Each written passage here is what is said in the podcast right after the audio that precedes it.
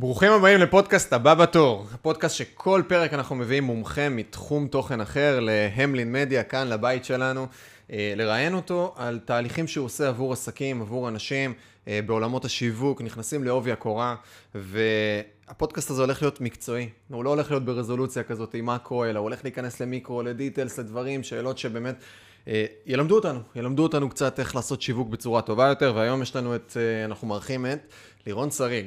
לירון ואני מכירים כבר כמה? 3 שנים בערך? 2.5? משהו באזור הזה.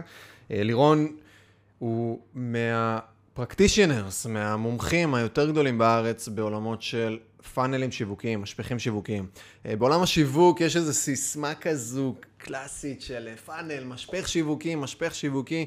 כל איזה בעל עסק שהלך לעשות איזה קורס של 6 מפגשים, דיברו איתו על המשפח השיווקי, אבל הפער בין לקחת את הסיסמה הזו כסיסמה ולהבין שכביכול ככה העולם מתנהל, לאשכרה לבוא ולהפוך את זה לתהליך, להפוך את זה למשהו שמייצר ROI, מייצר החזר על השקעה טוב עבור עסק, הוא מאוד מאוד מאוד לא טריוויאלי. הכמות ידע שצריך היא פשוט לא נורמלית, והיום אנחנו ניכנס קצת יותר לעומק ונבין איך לירון מסתכל על כל התהליך הזה, מה הוא עושה עם בעלי עסקים, איך הוא מוביל אותם, כדי שאנחנו, גם אם אני כבעל עסק מקשיב לפודקאסט הזה, או גם אם אני כאיש שיווק מקשיב לפודקאסט הזה, אני אקבל איזשהו אינסייט ממקום של עשייה, ולא ממקום של ראיתי איזה קורס של דיג'יטל מרקטר, ריין די סיפר לי כמה דברים, או איזה פרנק קרן דיבר איתי על קונטנט מרקטינג, או לא משנה מה.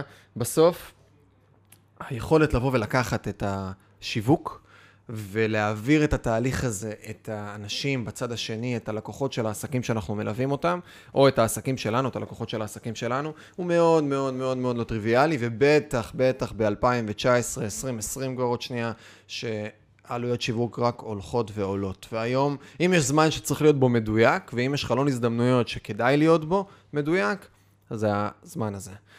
אז לירון, מה העניינים? מעולה. אתה אחלה פתיח. אחלה פתיח. אז יאללה, תספר לנו קצת עליך, לפני שאני אכנס לדיטלס המקצועי, תספר לי קצת עליך, איך נכנסת לעולמות האלה של שיווק. זה איזושהי דרך כזו, לא כזו טריוויאלית. כן, לגמרי. נעשה את הגרסה הסופר מקוצרת. לא? תרחיב, אחי, תרחיב. תרחיב? כן, אנחנו בפודקאסט לונג, זה לא רבע שעה, תרגיש בנוח. תמיד אמת עניין אותי פסיכולוגיה. תמיד עניין אותי מה גורם לאנשים לפעול כמו שהם פועלים, ואיך עושים את זה בצורה מכוונת מראש. כבר אני זוכר בגן, תהיתי איך עושים את זה, ואיך גרמתי לילדים לעשות דברים שאני רוצה, שככה לבדוק את הגבולות, שאם יתפסו אותם, אז יתפסו אותם, ולא יתפסו אותי. אחרי זה, למדתי כמה שנים קדימה, תפס אותי התחום הזה כשהייתי באמצע תואר בבינתחומי. מה למדת? למדתי תואר ארוך. ממשל, דיפלומטיה, אסטרטגיה ויחסים בינלאומיים, ובאתי לשם בשביל ההתמחות. אוקיי. ההתמחות עשיתי, זה היה יישוב סכסוכים בינלאומיים, שזה גם פסיכולוגיה, וההתמחות שהייתי חייב לבחור עוד אחת, זה היה תקשורת המונים. ולהפתעתי, דווקא זה היה הרבה יותר מעניין, וזה מאוד, מאוד מתחבר לפן הפסיכולוגי. זה בעצם אומר בגדול, איך לוקחים קבוצה מאוד גדולה של אנשים, קהל יעד, בהקשר הזה זה מדינות, ומעצבים את הדעה שלהם שהם לצורך העניין יבחרו במוצר מסוים. וולט דיסני אגב עשה את זה הרבה. אוקיי. בהקשר הקפיטליסטי וכל זה, אבל לא ניכנס לזה. אגב, למה הלכת ללמוד את התואר הזה? מעניין. תכלס, רציתי שוב סכסוכים. רציתי לפתור. לפתור סכסוכים. לפתור סכסוכים. של מי? אמרתי, זה נראה לי הזוי.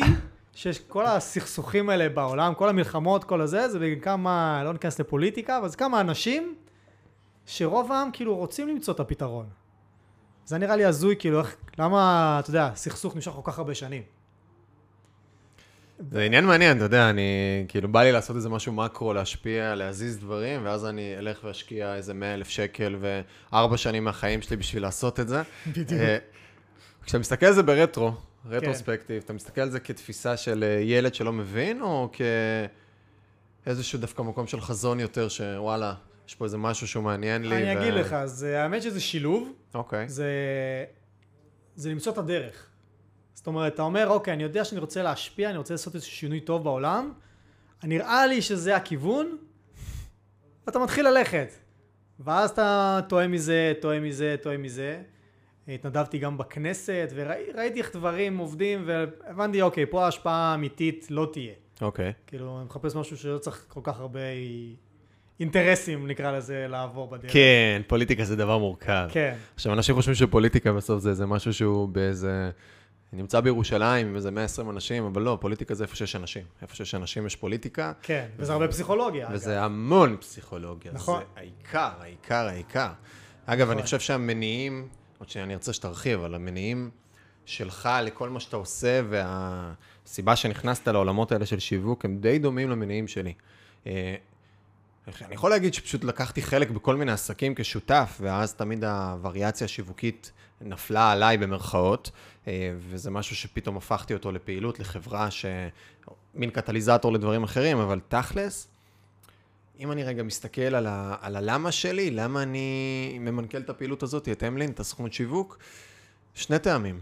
הטעם הראשון היא באמת לפתח איזשהו מנגנון, שידע לבוא ולקחת עסקים שאני מאמין בחזון שלהם ומאמין במנהלים ובמנהיגים שמובילים אותם, ולהיכנס באחוזים בשותפות, באקוויטי, שגם על זה דיברנו, ותכף תרחיב גם על זה טיפה בהמשך, כי בסוף שיווק זה אחלה, כאילו להקים איזושהי סוכנות שיווק שבסוף זה עוד לקוחות, עוד עובדים, עוד לקוחות, עוד עובדים, עוד לקוחות, עוד עובדים. כשאתה מגיע לסקייל שהוא יחסית גדול, אתה כבר נשאר בה בין 5-15% רווחיות, וכאילו עם המון כאב ראש, וזה מסוג העסקים גם שהם נורא פרסונליים. זה לא פס ייצור של מפעל שאתה יכול להכניס שם כל מיני אנשים וכל הזמן זה ירוץ. זה אתה נורא, שם קוד מדמן, דון דרייפרים כאלה, אנשים שהם נורא ספציפיים וקשה, קשה, זה עולם שהוא קשוח. אז ברמת המודל העסקי, התפיסה היא באמת לקחת חלק בכל מיני עסקים, ושם יש איזשהו עניין. נכון. והלמה השני, שהוא יותר מעניין אותי, זה היכולת בצורה פרקטית לפתח את היכולת להשפיע ולהבין מה מניע האנשים ברמה הפסיכולוגית. בדיוק. שזה הדבר שהכי מניע אותי. נכון. של בסוף שאני מסתכל על איפה אני עוד 10 שנים, עוד 15 שנה, עוד 20 שנה, זה במקום שיש לי בו יכולת השפעה. וכרגע מה שאני עושה זה אני משחק, שקוראים לו שיווק, שהתוצאתיות בו היא סופר סופר סופר ברורה. בסדר, מאוד מהר רואים אתה עושה משהו טוב או לא טוב. אנחנו לא בעסקי, גם אתה וגם אני לא בעסקי הבילבורדים וכל העולמות האלה ששמרה מפורסמת של... בעולמות הקופרטיביים אומרים 50% מהשיווק שלי, מהכסף שאני משקיע בשיווק מבוסבז. אני רק לא יודע איזה 50%. אנחנו לא בעסקי הבילבורד, אנחנו בעסקי ה-ROI המיידי, אז אנחנו ישר רואים מה נכנס שם בתוך הדברים האלה. לגמרי. אמרת מקודם תארים אקדמיים. מה אתה חושב על זה אגב? אני אגיד לך תכלס. בתור גם בוגר בין תחומי, כאילו, שזה, אם אני כבר מסתכל היום על עולם האוניברסיטאות והאקדמיות, אם יש מהמקומות יותר רלוונטיים ללמוד בהם, אם כבר זה הבינתחומי. נכון. אני חושב שזה עצה סיבה כי הם מעודדים יזמות. זה משהו שפחות מוכר שם. מעודדים את הסטודנטים ליזום. אוקיי. ליזום פרויקטים וכל מיני כאלה. ככלל על אקדמיה, אתה יודע, אני לא יודע אם יש הכללה נכונה. כי אני אגיד לך מה, רוב המקצועות האקדמיים לדעתי, בן אדם יכול, היום אנשים מחפשים, מומחיות, ידע פרקטי, לא ידע תיאורטי. רוב מי שמסיים תואר אקדמאי, זה ברמת האקדמיה, זה תואר, זה תיאורטי, זה לא פרקטי. לדעתי, מה שנקרא, במבט לאחור, הייתי הולך ישר לנכנס לעולם העסקים, אבל אתה יודע, אתה לא יכול לדעת עד שאתה לא עושה את זה. כן, ברטרוספקטיב לכולם יש ראייה שיש. בדיוק. אני כן חושב שיש מקום באקדמאי למקצועות שהם יותר, אתה יודע, נגיד ראיית חשבון, או רפואה. אתה לא יכול להגיד, טוב, עזוב, הבנתי, אני הולך לעשות, אני הולך לנתח, אתה צריך לדעת מקצועית מה אתה עושה. כן. אבל ברוב הדברים, בממשל וכו', תכלס, אתה לא צריך. בטח בעולם היזמות. בעולם היזמות זה בוא, תפגוש את השטח, תלמד מכאלה שכבר עשו, זה יעשה לך חתיכת קיצור דרך. אתה לומד היום מכאלה שכבר עשו? ברור. כמו? רק מכאלה שכבר עשו. אני חושב שמ-2012 אני לומד רק מכאלה שכבר עשו. איך אתה מבדיל אגב? כי העולם שלנו הוא עולם שמלא ב... אנשים שמצטיינים למבורגיני, שהם סחרו, בשביל הצילומים. כן, כן. מלא אנשים שמספרים לך שתוך 3 חודשים אתה הולך לעשות להכפיל את העסק שלך פי 6 ולייצר, ובוא תראה איך אני מ-0 ל-$123,000 בחודש הצלחתי לעשות את זה תוך חצי שנה עם סוכנות, לא משנה מה. כן, תראה, קודם כל יש דברים כאלה שזה בהחלט אפשרי, כן? אוקיי. יש בהחלט אפשר להגיע לדבר כזה. העניין שמעט מאוד אנשים באמת מביאים את זה לשם. הרוב זה פשוט הבטחות וזה ההצהרה שלנו היום, שיש כל כך קל לשווק באינטרנט, שיש תחרות. כן, קל? כן, תחשוב. לא אמרתי שיווק אפקטיבי. אוקיי. מישהו בא, אומר... יכולת לעשות פשוט, אוקיי. הנה אני, הנה מקרה עם לקוח שלי, תקנו. בוא, זה לא יעבוד, כן? אבל זה מאוד קל, מי שרושם פוסט, עושה, אתה יודע, מפרסם, זהו, שם על זה כמה כאילו שקלים, מפרסם, ניתן להם לקמפיינר שיעשה לו פרסום ויביא לו לידים, אוקיי? הרבה עושים ככה, בגלל זה הרבה לא מצליחים. כי הם באים בלי אסטרטגיה, בלי מודל עסקי. הם פשוט רואים מישהו אחר, הם התחילו, אתה יודע, יש את האסטרטגיה ואת המודל העסקי, שזה 90% מהקרחון, אתה יודע, תמיד אוהבים לתת את המטאפורה הזאת של קרחון, ומעתיקים רק את 10%, אתה יודע. את הקופי, הוא עושה פוסטים, אני אעשה פוסטים. הוא מדבר על זה, אני אדבר על זה. אבל זה לא ככה. כשעושים את זה נכון, אז ROI נהיה באמת פסיכי. אנשים לא מבינים מה זה להקים עסק. הרבה פעמים כשאנחנו מדברים על עולמות שיווק, ובטח בעולם הפרסונל ברנדים והמנטורים וכל העולמות האלו, אנשים לא מבינים מה זה להקים עסק. מה זה לגייס עובדים, לפטר עובדים, להחזיק תזרים מזומנים, לנהל בכלל תהליכים פנים ארגוניים, לבנות תרבות, לעשות מלא מלא מלא דברים שהם קצת מעבר ללעמוד על במה ולהציע איזושהי תוכנית או לעשות איזשהו משהו שזה... נכון. במקרה עולמות שאנחנו מכירים אותם די טוב. נכון, אבל אני חושב שאנשים לא מבינים כי תכלס כמעט אף אחד לא מדבר על זה. בגלל זה אמרתי שמעטים האנשים שבאמת יכולים להבטיח לך להגיע תוך איקס זמן להכנסה מסוימת וגם בהסתייגות על זה כי זה תלוי בבן אדם עצמו. אבל רוב הקורסים, רוב תוכנות הליווי, מישהו בא, משהו שעבד עבורו, ואומר, הנה, מצא לי את הנוסחה, בואו תעשו כמוני. תגיד, יש זכות קיום לתעשייה הזאת של הקורסים והדרכות וכל העולמות האלה בלי הבטחות מפוצצות? אני לא מכיר, אני אישית. כן. לא מכיר מישהו שעומד על במה ומוכר, על במה או באיזה דף מחירה חזק, או וובינרים או השקות או כל מיני כאלה, בלי הבטחות פסיכוטיות.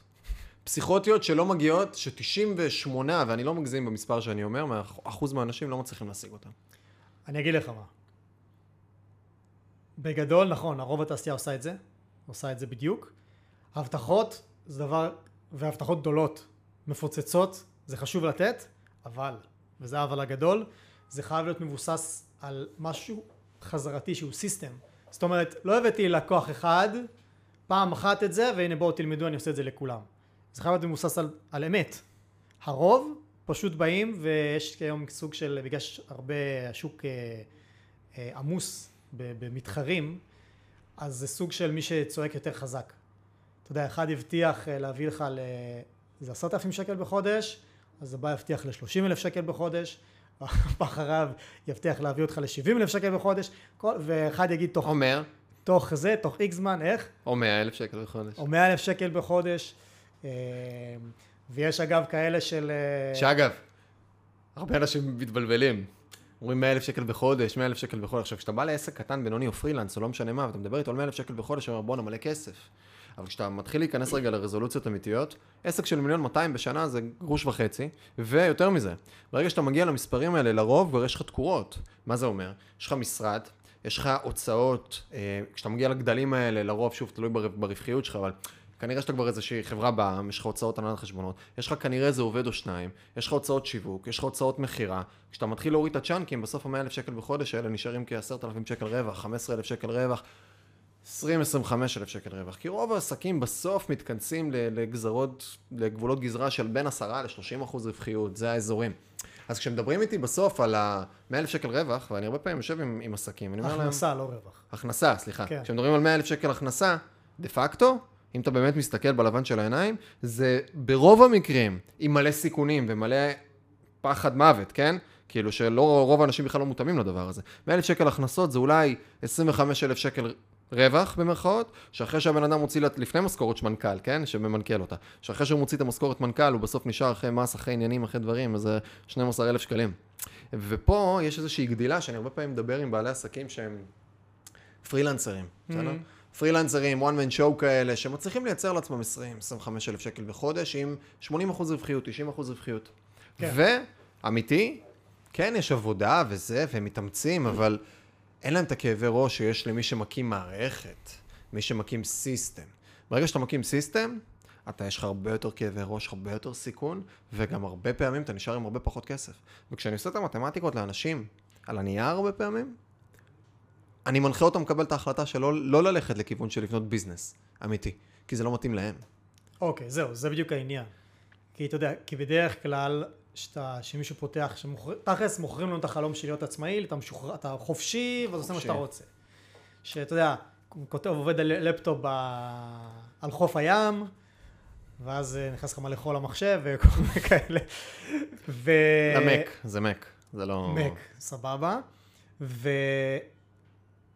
להבין, אם מישהו הופך להיות עצמאי, כמו שאמרת, להגיע ל-20, 30, 40 אפילו, זה יפה, אפילו יפה מאוד. אבל מרגע זה, סביר להניח שצריך להפוך להיות בעל עסק. זה כבר משחק שונה לחלוטין.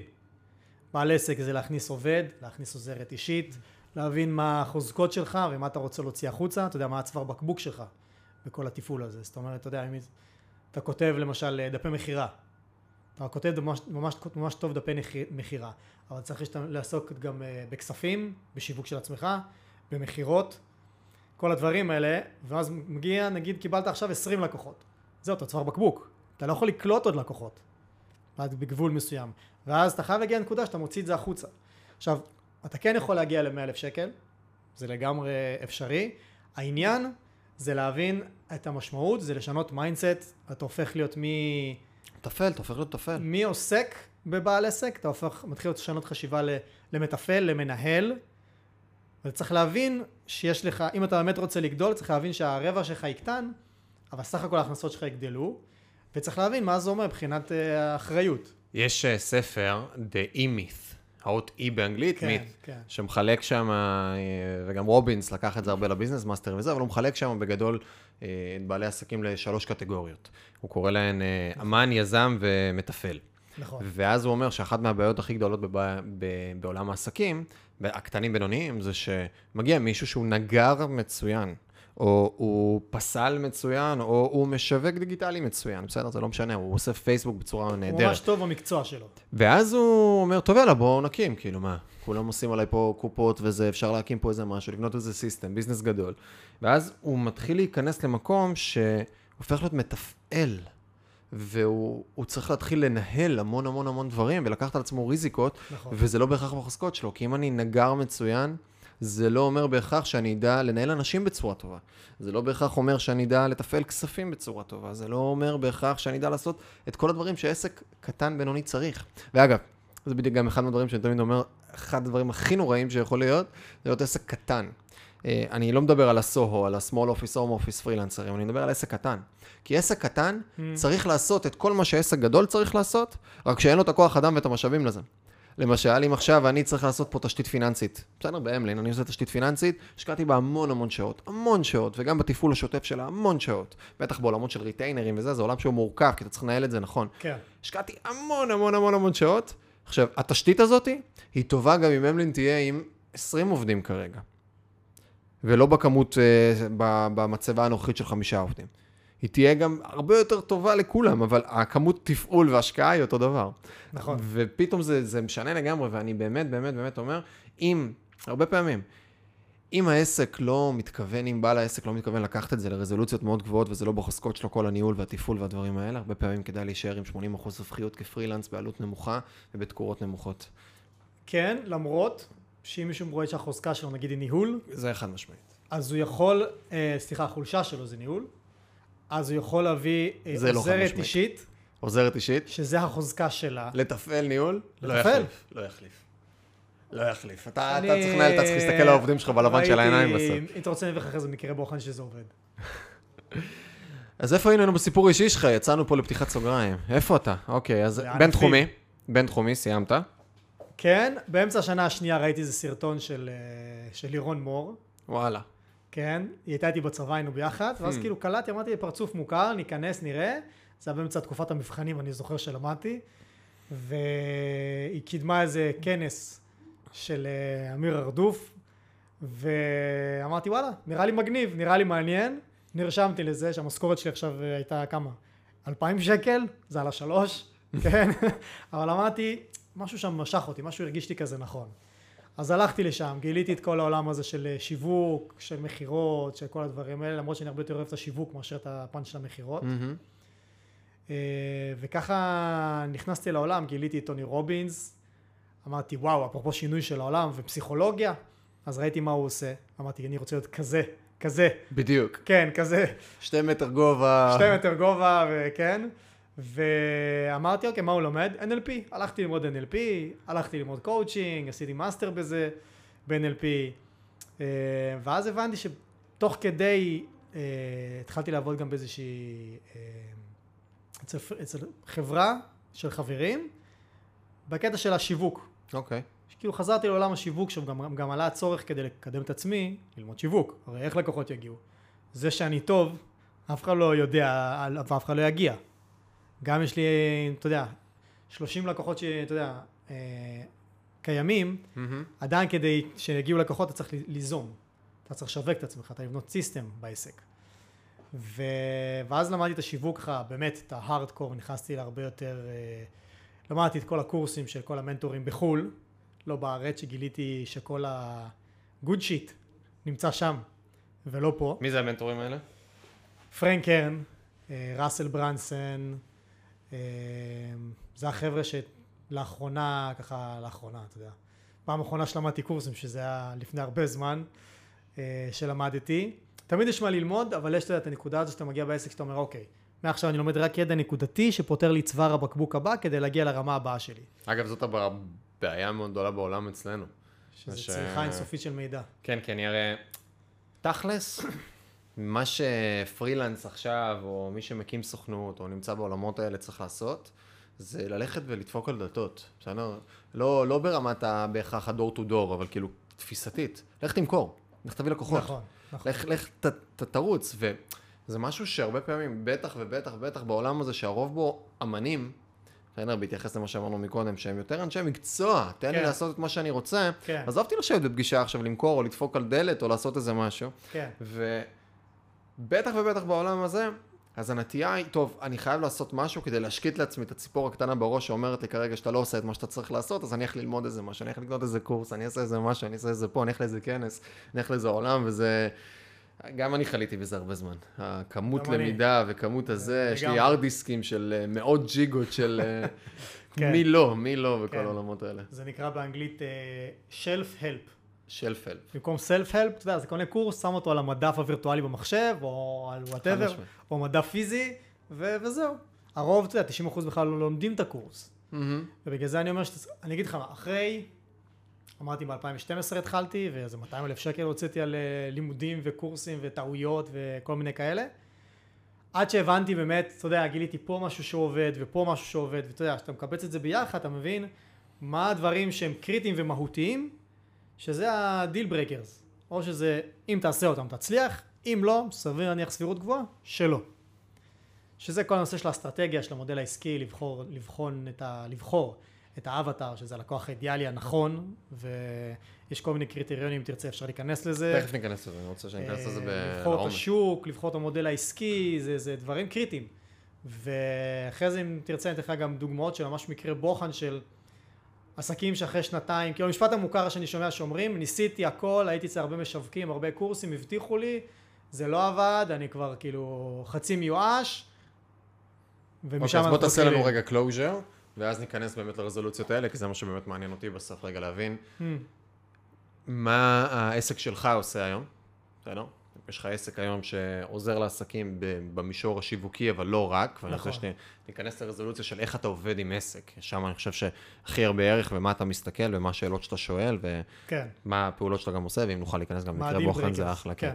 אוקיי, אז איך הגעת לשיווק? אז היית עם החבר'ה האלה. התחלת שמה. אז שם גיליתי את זה, ואז אחרי זה 1.5 חודשים שהם עשו את השותפות הזאת, זה התפרק, ואני נשארתי עם ידע.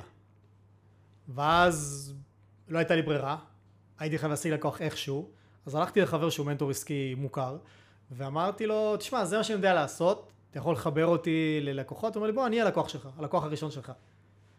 וככה התחלתי. בעצם עשיתי ניהול רשימות תפוצה, אך בהמשך גם פתחתי חברה יחד עם שותף של ניהול רשימות תפוצה. זה מה שהיינו עושים. היינו עושים את האסטרטגיה לאימייל מרקטינג. מעניין. וכותבים להם קמפיינים שלמים. אגב, למה לא נשארת בנישה הזאת? זאת נישה היום שאני מסתכל עליה, היא נתח משמעותי אצלנו בפעילות. כן. זה מה שאנחנו עושים אותו, ויכול להגיד לך שזה נתח רווחי, שהוא תשתיתי. ברגע שאתה מביא לקוח שהוא טוב, הוא תשתיתי, הוא מייצר ROI מאוד ברור ללקוח. ואגב, יש אנקדוטה, סת גודין, שהוא אבי המרקטינג, אפשר להגיד, בחור של פרה סגולה ועוד הרבה דברים אחרים. הוא אומר, טוען שהוא ראשון שהמציא את האימייל מרקטינג בשנות ה-90. ב-98, לא, אבל הבן אדם הוא עומד מאחוריו, הוא הקימו חברה בנושא הזה, וזה מה היו ראשונים שעושים את הדבר הזה. ואני מאוד מתחבר לעולם הזה של תן תוכן, תן אנשים, תן חיבור, וזה גם ספציאליטה, כאילו, זה לא כזה קל. ואגב, אם עכשיו, אתה יודע, בטח אם עכשיו מאזינים לנו כל מיני אנשים שהם בעולמות השיווק, אחד מהדברים הכי טובים זה לקחת איזושהי נישה חזקה ולהתמקד בה. נכון, מתכוון תחום התמחות. כן. כן.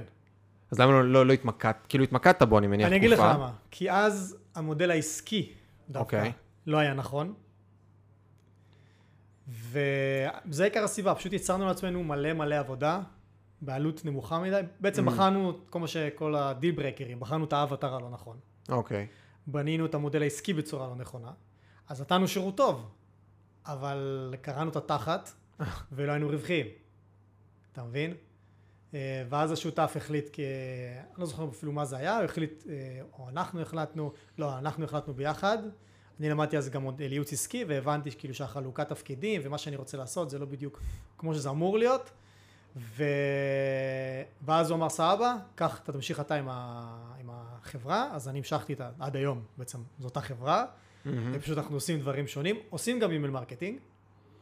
זה פשוט, אימייל מרקטינג, א', זה כלי נהדר, הרוב חושבים שהוא נכחד, כי פשוט עוד אין להשתמש בו, טכנית. אגב, הרוב זה טכני שם.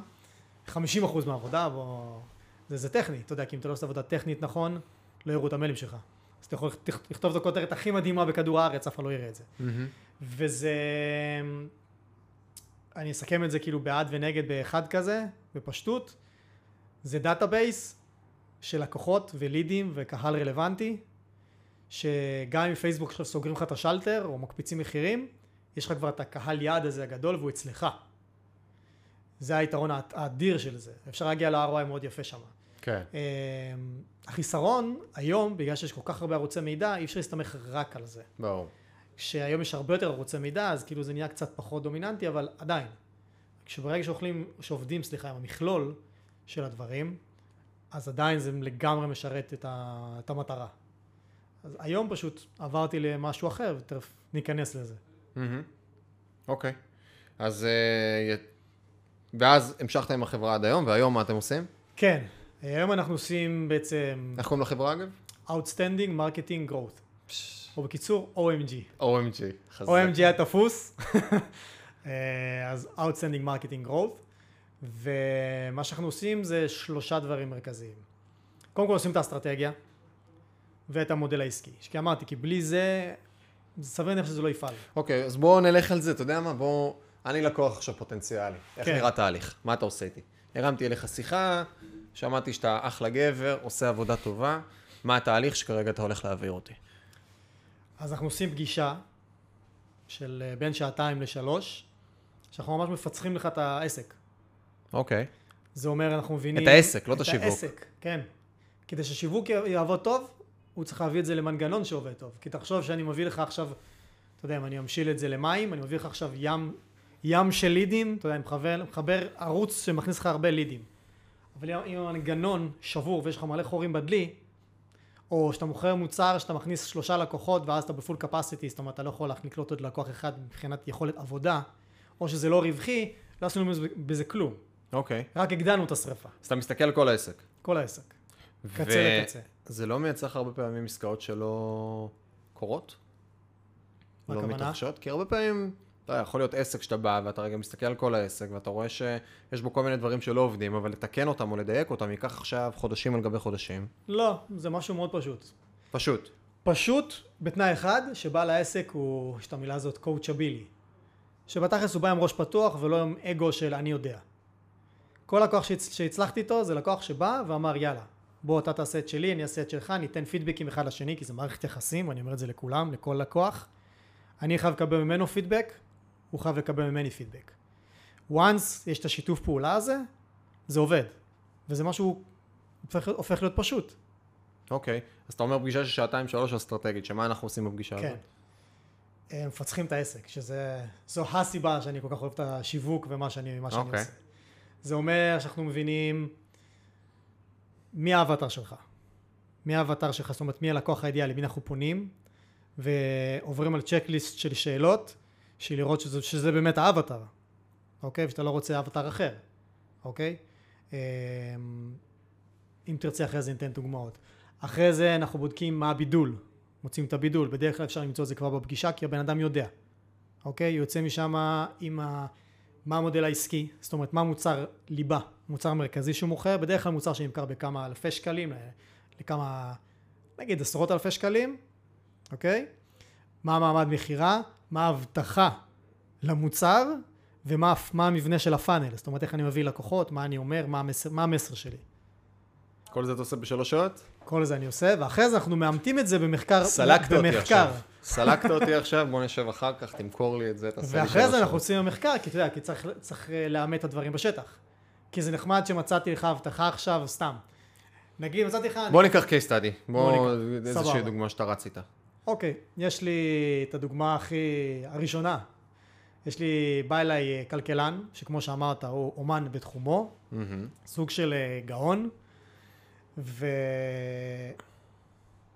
והוא ניסה, יש לו כבר 20 שנה, כאילו כלכלן, בחברות הכי גדולות, יש לו המלצה מהחשב של החשב, לא זוכר כמה, הטייטל המדויק. חשב הראשי. חשב הראשי, ממי שניהל תקציבים באגד, כאילו מומלץ מפה ועד הודעה חדשה, סופר קואליפייד, הלך לשנתיים, החליט לצאת לעצמאות, אחרי שנתיים נפגשנו,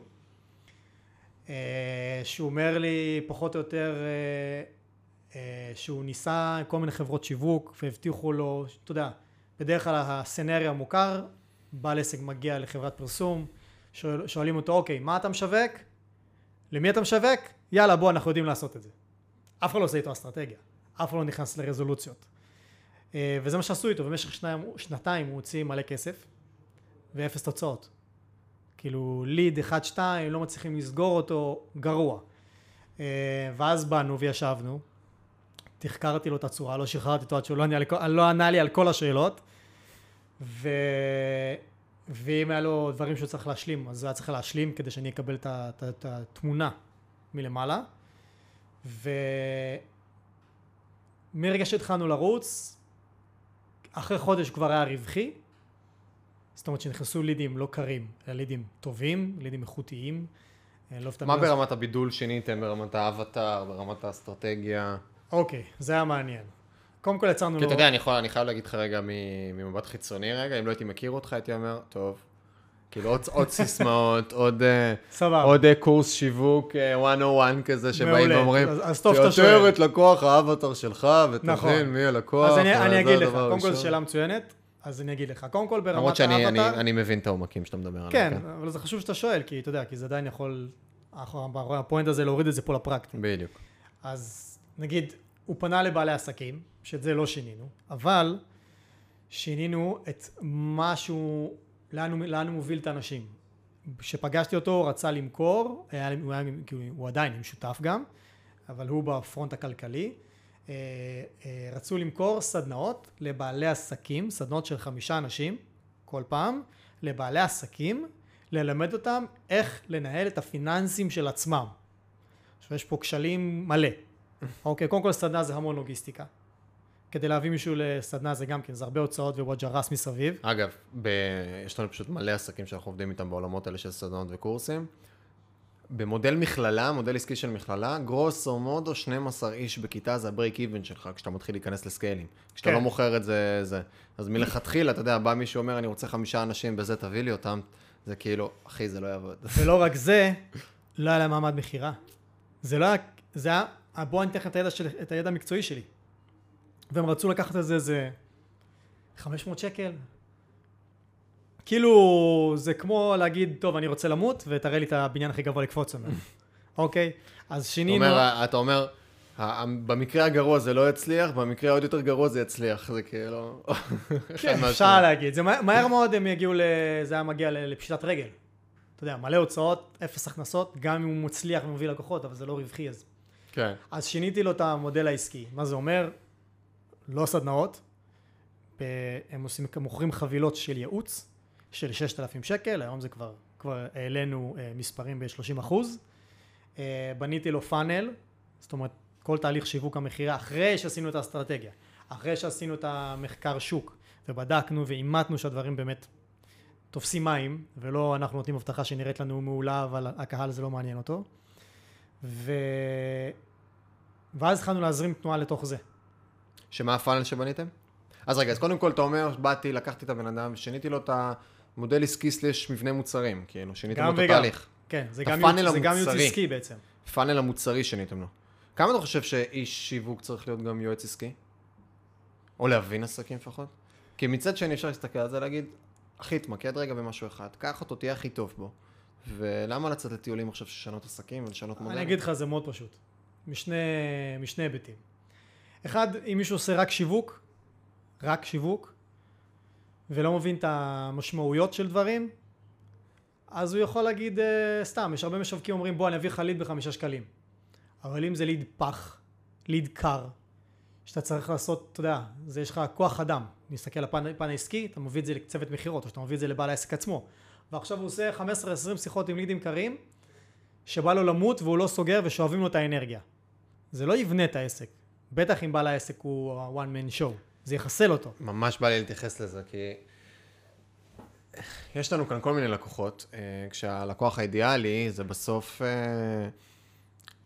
עסק עם מחזור של מעל 5 מיליון, יש לי הגדרות מאוד ברורות, מעל 5 מיליון, עם שיווק קיים, ותקציב פרסום של לפחות 25,000 שקל בחודש, כשאנחנו נכנסים כבר לתוך נעליים של מישהו אחר, ואז גם מוסיפים אסטרטגיה, וגם מדייקים את השיווק עצמו, ומוסיפים כל מיני דברים, ועושים גם מקרו, אבל כאילו, הלקוח האידיאלי שלי זה כבר, אל תפתח את העסק, אל תפתח את הבן אדם, כי מה שאתה עושה, זה כאילו משהו עם המון משמעות והמון ערך, אבל הוא לא קל. כי אתה על הדרך, לא רק משנה את השיווק של הבן אדם, אתה משנה את העסק. כי פתאום, סתם, אני אתן דוגמה למישהי שהייתה אצלנו, עסק שירותי, מקסימה, ואז היא התעקשה שנעשה לה שיווק, ואמרתי לה, תקשיבי, את לא רוצה אותנו. היא עשתה אחלה של מחזורים, בסדר? בעולמות שירות. היא עשתה אחלה של מחזורים לבד, פרילנס, מעל 50,000 שקל בחודש. ועם רווחיות מאוד מאוד מאוד גבוהה. ואז היא אמרה, אני רוצה שיווק, אני רוצה יציבות, עכשיו, האינסטינקט הראשוני, בא לך בן אדם עם 50,000 שקל מחזור, אומר, אני רוצה שיווק, אני רוצה יציבות, תמכור לו. כן. אז האינסטינקט הראשוני שלי היה, לא, את לא רוצה אותנו. אני לא רוצה אותה כלקוחה. כי אני עשיתי fast forward בראש, וזה מה שהרבה פעמים אנחנו מפספסים כאנשים בעולמות האלה. אנחנו מחפשים לעשות את הקלוס, את המחירה, בלי להבין את המשמעויות של לקחת לקוח שהוא בדיוק. לא מתאים. כי עסק בסוף, בתחום שלנו, בעולמות של פרסום שיווק, הוא מרוויח מהלקוח רק אחרי איזה 3-4 חודשים, רק שהוא נכנס איתו כבר לריטיינר אחרי חצי שנה. שם הוא מתחיל להרוויח, כי בהתחלה יש מלא התקשקשות, מלא עבודה, מלא התעסקות, פיצוחים, דברים, ללמוד את ממשקי העבודה, לגרום לצוות, להקים את התקורות, כל ה... אתה יודע, דפי נחיתה, עניינים, דברים. ואמרתי לה, את לא רוצה. והיא התעקשה, ובסוף עשיתי טעות, ואמרתי לה, יאללה, בסדר. אני אמרתי לה, מלכתחילה, תקשיבי, הולכים להיכנס לחלידים, ואת לא תדעי לסגור אותם.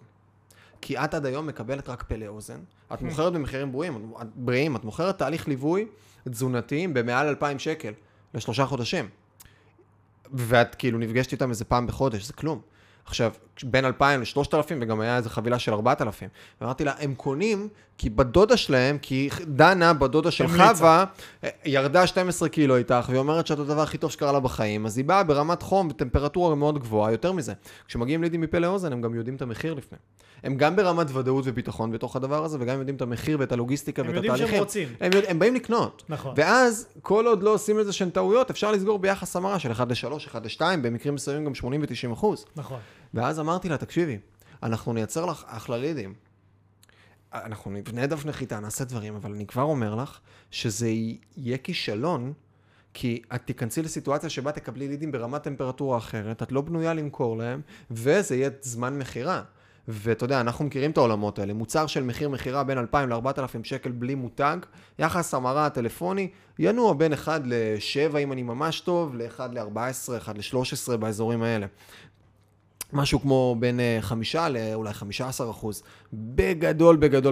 תלוי, יש מגיש. תלוי אם אני עושה.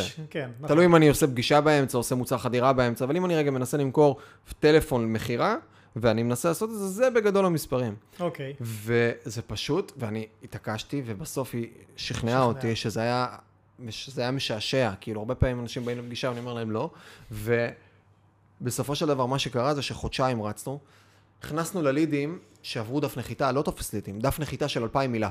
2,000 מילה, דף נחיתה סופר ארוך, שמעביר את האנשים תהליך, גורם לאנשים להבין את המוצר, ובונה אמון, יחד עם עדויות, עם הרבה דברים. כמה עלות ליד? דף נחיתה ארוך, מה אתה אומר? מוצר? איזה מוצר? מוצר בתחום הבריאות. בתחום הבריאות, תהליך שירותי, זרוק מספר. לקורס? מה זה, ליווי? לא לקורס, זה תהליך אישי. ליווי? בוא נגיד 40. 32, 28, וגם כאילו שעברו תהליך. לא סתם ליד שבא תופס ליד.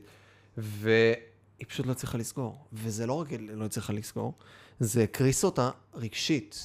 בדיוק. כי היא פשוט התחילה לקבל, אנחנו הלכנו לתקציב לא גבוה, 120 ליום כזה, 3,600 לחודש. וזה פתאום הכניס לה 100 ליד. עכשיו, זה אומר שהיא צריכה לעשות 3-4 שיחות ביום. תוציא שבתות, 5-6 שיחות ביום. 5-6 שיחות ביום של 20 דקות שהיא לא סוגרת. פתאום כמות הזמן, הלוקציה של הזמן שלה השתנתה, והיא לא הייתה בנויה לזה. ורמות האנרגיה שלה ירדו, והלידים נכנסו.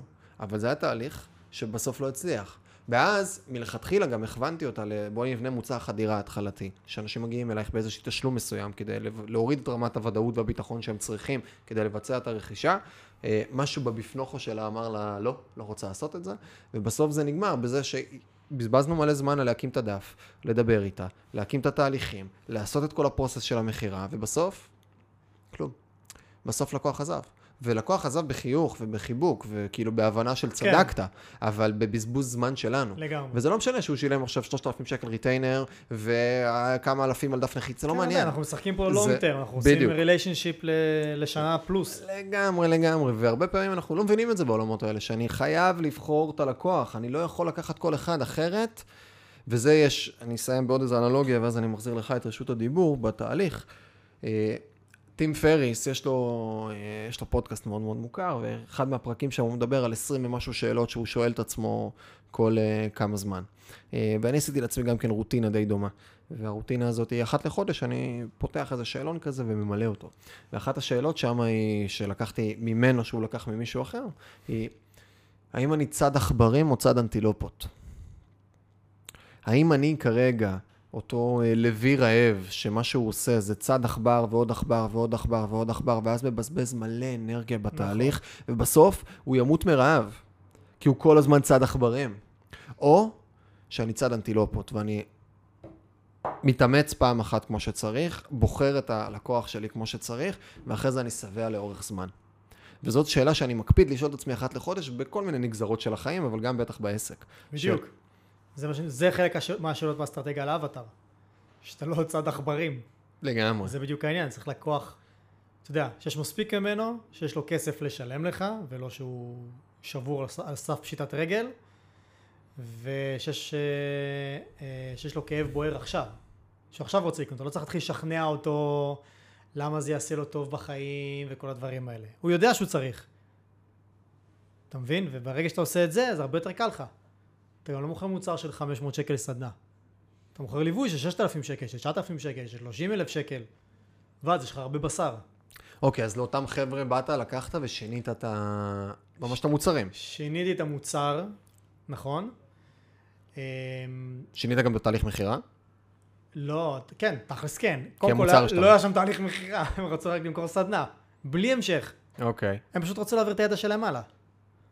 אתה מבין? זה לא היה סדנה בדרך כלל, זה מעמד מכירה. כן. זה לא היה בחשיבה הזאת. אז הכנסנו מעמד מכירה שזה פגישה פרונטלית, בחינם, עם ערך... בחינם? בחינם. וואלה, למה בחינם? זה כולם מראים עם גבה, כל מי שעוסק בשיווק עושה בחינם, כי אני מסכם בסופו של דבר, ROI. החזר על השקעה, שמתי שקל, כמה זה החזיר לי. ואני אמרתי לו דבר כזה, נתחיל בגלל שהם מאוד מקצועיים במה שהם עושים, אבל לא בהכרח במחירות. אז אמרתי, בוא נתחיל לא מ-heavy lifting, נתחיל משהו קל, אתה יודע, הכי פחות רזיסטנס. ככל שיש פחות רזיסטנס להצעה, ככה יותר קל לתת אותה, ואז אפשר לבחון אותה. אז התחלנו מפגישה בחינם, שיש תהליך סינון כדי לקבל אותה. מה התהליך סינון? שזה חשוב ומעניין. כל השיווק, לפני שהם בכלל ממלאים פרטים, א', זה במכוון ארוך יותר, ואז לידים מראש, כמו שאנחנו רוצים, מגיעים. זה לא שאני מוכר, לא יודע מה, סכיני גילוח, אני רוצה שהם פשוט יקנו וזהו. לא, אני הולך לעבור איתם תהליך עכשיו, עם הלקוחות האלה. אני רוצה לראות שיש להם נקרא לזה סבלנות, לקרוא, ולא כאלה שמחפשים רק, אתה יודע, תרופה מהירה להתעשרות. אתה מבין? כי אם אני בתחום הכלכלי, ואני רוצה לעזור לאנשים להפוך לרווחיות, ואני שם תופס מאוד קצר, יגיע לי, סביר להניח, בסבירות גבוהה, לידים קרים, שזה יודע, לידים שכאילו, מה אתה נותן? כמה זה? לא, אני רק משווה מחירים. בזבוז זמן. זה עלויות נוראיות לעסק, כמו שאתה דיברת, שהיא קיבלה לידים ולא יודע לסגור. אוקיי? אז עברתי תהליך, א', זה טקסט ארוך ומכוון. כל מילה רלוונטית, כן? זה לא סתם הערכתי במילים דיונים פילוסופיים, קיבלו ערך. אמרנו להם, זה למי זה מתאים, זה למי זה לא מתאים. ואז עשינו take away selling, שזה אומרים, רגע, זה לא לכל אחד. כדי שתתאים בכלל לפגישה, אתה צריך א', לעמוד בקריטריונים האלה, וב', לעבור את השיחה הטלפונית. כדי שתקבל את הפגישה. עכשיו, למה עשיתי את זה ככה? כי בכל מקרה יש שיחה טלפונית כדי לקבוע את הפגישה, נכון, לתאם, אבל אתה לא רוצה שזה, אתה רודף אחרי הלקוח. אתה רוצה שהלקוח ירדוף אחריך.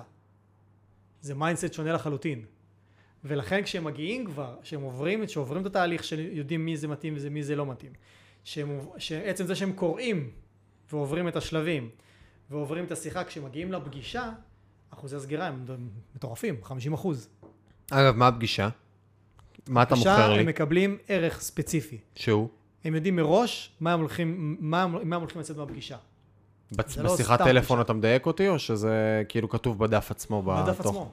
שמה הפגישה? כאילו מה אני מקבל? בגדול, אתה צריך לדעת. מה הבטחה? זה כמו GPS, סבבה? וזה מתאים לכל עסק שמוכר, במקרה הזה ייעוץ כלשהו. או שהוא מוכר, אגב, באמצעות ייעוץ, שזו הבחנה דרמטית. אתה יכול למכור גם ספה אורתופדית באמצעות ייעוץ. כן, ברור. מה אתה עושה? אתה בודק איפה בן אדם נמצא, לאן הוא רוצה להגיע, אתה מזהה את הפער ואומר לו, אוקיי, זה מה שאתה צריך לעשות. מה שאתה צריך לעשות. לא איך אתה עושה את זה, מה אתה צריך לעשות. כי מן הסתם אתה לא יכול לתת לו את כל האיך בפגישה אחת של שעה. ברור. צריך להיכנס פה לתהליך. גם אם תיתן לו את האיך, הוא לא יעשה. נכון, ויש פה גם להפך, הוא בכלל זה עושה לו overwhelming, הוא יצא בתחושה של, אני יודע לעשות בדיוק, והוא לא. הוא צריך לדעת מה צריך לעשות, אבל הוא מבין מספיק שזה לא המקצוע שלו, הוא לא איש פיננסים, זה כמו שמישהו בא אליי, אני מראה לו מה צריך לעשות, אבל הוא לא איש שיווק, אתה מבין? הוא צריך להבין מה צריך לקרות שם. אמרתי לו, מכאן אתה יכול לעשות את זה בעצמך, אני אומר, כי הוא אומר כאן, וזה מה שהם אומרים, מכאן אתה יכול לבחור לעשות את זה בעצמך, או לעשות בליווי, או שנעשה עבורך. אתה מבין? וזה מה שמציעים להם, פשוט. וזה עובד כבר שנתיים, ROI, פי 10. שיווק זה 10%. לא. מה 10%? כאילו 10% עלות שיווק. לא. אתה מדבר, אוקיי, סבבה. אני מדבר על זה שכל שקל ששמים פרסום, הם מכניסים, אני לא רגע להסתכל על זה, איך אתה מסתכל על זה באחוזים. זה הסתכלות עסקית, הסתכלות שיווקית. אני מסתכל על זה בהיבט, נכון, בהיבט של השיווק. אני אומר, אוקיי, קודם כל אמרתי, עסק זה דבר ראשון, זה לא לתת ערך, למרות שזה חשוב. זה קודם כל אמור לייצר רווח לבעלים שלו. אז זה קודם כל מסתכל על ROI. Money in the bank. שם שקל בפרסום, כמה כסף זה החזיר לי. אז במקרה שלהם שמו שקל, קיבלו 10. או יותר נכון, שמו, לא זוכר, 3-4, ומכניסים בין 40-60, תלוי. אנחנו גם משחקים ובודקים כל מיני הצעות שונות, כי כל הזמן להגדיל את זה. כבר עברנו מזמן את ה-P10, אבל ה-P10 זה פחות או יותר היציב. שנתיים זה כבר יציב. אחרי שנה אני צריך לעשות איזה שינוי קטן, כי זה כבר נשחק, הבטחה. יצרנו שינוי, ושוב, אפילו רץ יותר טוב. זה המפתיע. אז אם אני רגע מסתכל על זה אם אני מנסה לנתח רגע. כן. מה שונה בתהליך שאתה עושה, הוא שאתה מסתכל על האנד גול האמיתי של בעל העסק, ולא על אנד גול שיווקי. לגמרי. שהרבה פעמים אנחנו כמשווקים נוטים ללכת לכיוון של אוקיי, בוא נחשוב רגע מה עלות הליד שלך. בדיוק. או כמה אני מייצר לך, כמה הולך הליד היום? אוקיי, מה אני אעשה לך, או לא משנה מה, או אם אין לך, אז כמה אני יכול לעשות לך? כן. אל מול... בוא נייצר הגדלת, מה היעד שלך בעסק? אתה רוצה להגדיל מחזורים, אתה רוצה לשפר רווחיות, מה אתה רוצה? אתה רוצה לעבוד פחות? לאן העסק הזה לוקח? אתה רוצה להגדיל מחזורים? אוקיי, אז בוא נדבר רגע על שינוי תהליכים. ולקחת ושינית שם את כל התהליך שיווק מחירה, שזה כאילו תהליכים שהם נפרדים, אבל אני כמוך רואה את זה בעין בעין ובצורה מאוד מאוד ברורה. השיווק בסופו של דבר אמור להגדיל את העסק. העסק צריך להיות בנוי נכון. לגמרי. ואגב, כשם שמעת עלויות לידים, אחד הדברים שאני הכי שומע לאחרונה, אני אביא לך ליד ב4-5 שקלים. מי אמר שזה טוב לי?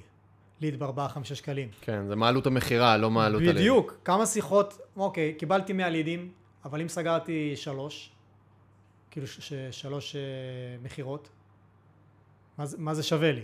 אלא אם כן זה מחיר סופר פרימיום, אוקיי.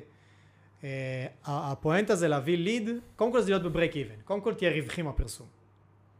גם אם הליד הלך 200 שקל, אוקיי? אבל כל 3 לידים, בוא נסחף. כל 5 לידים, שזה כל, סגרת מחירה, שזה 1,000 שקל, אבל סבחרת המוצר ב-6,000 שקל, ב-15,000 שקל, זה ROI, זה שווה, יש לך פה רווחיות. ואז מתחיל המשחק שבאמת לעשות אופטימיזציה, שזה להקטין עלויות ליד ולהגדיל המרות ומחירות, שזה מה שאנחנו עושים בשלב הבא. אוקיי, אז איך אתה, אני חוזר בכוונה לפגישה רגע, אתה לא? הפגישה הראשונית. מה אתה עושה איתי? אמרת לקוח אבטר וזה, לאיזה רזולוציה אתה נכנס שם? אני נכנס איתו שאנחנו יודעים בדיוק מהאבטר, מה כואב לו, אנחנו לא עושים עכשיו, אתה יודע, קראו לזה תעודת זהות שיווקית או מסמך קילומטר עכשיו של כל הכאבים וכל הרצונות, לא. תכלס, פרטו, מה הדבר המרכזי? מה כואב לו? מה הבעיה שלו? איך הוא מגדיר את הכאב? מה הכאב הכי הכי כואב לו? מה ההבטחה לפתרון הכי טובה שיכולים לתת שהיא אמיתית? ולא מוגזמת, אוקיי? לא נהפוך אותך למיליונר תוך חודש, מאפס הכנסות, אוקיי? תכלס, זה הדבר המרכזי שבעל עסק צריך לדעת. ושוב, יש את השאלות שאמרתי לך, כשיש בכלל מספיק מה קהל יעד הזה, אתה יודע שאתה לא מוכר סתם. אתה מוכר ייעוץ לאלפיון, על האלפיון העליון, ורק למי שגר ברחוב מסוים.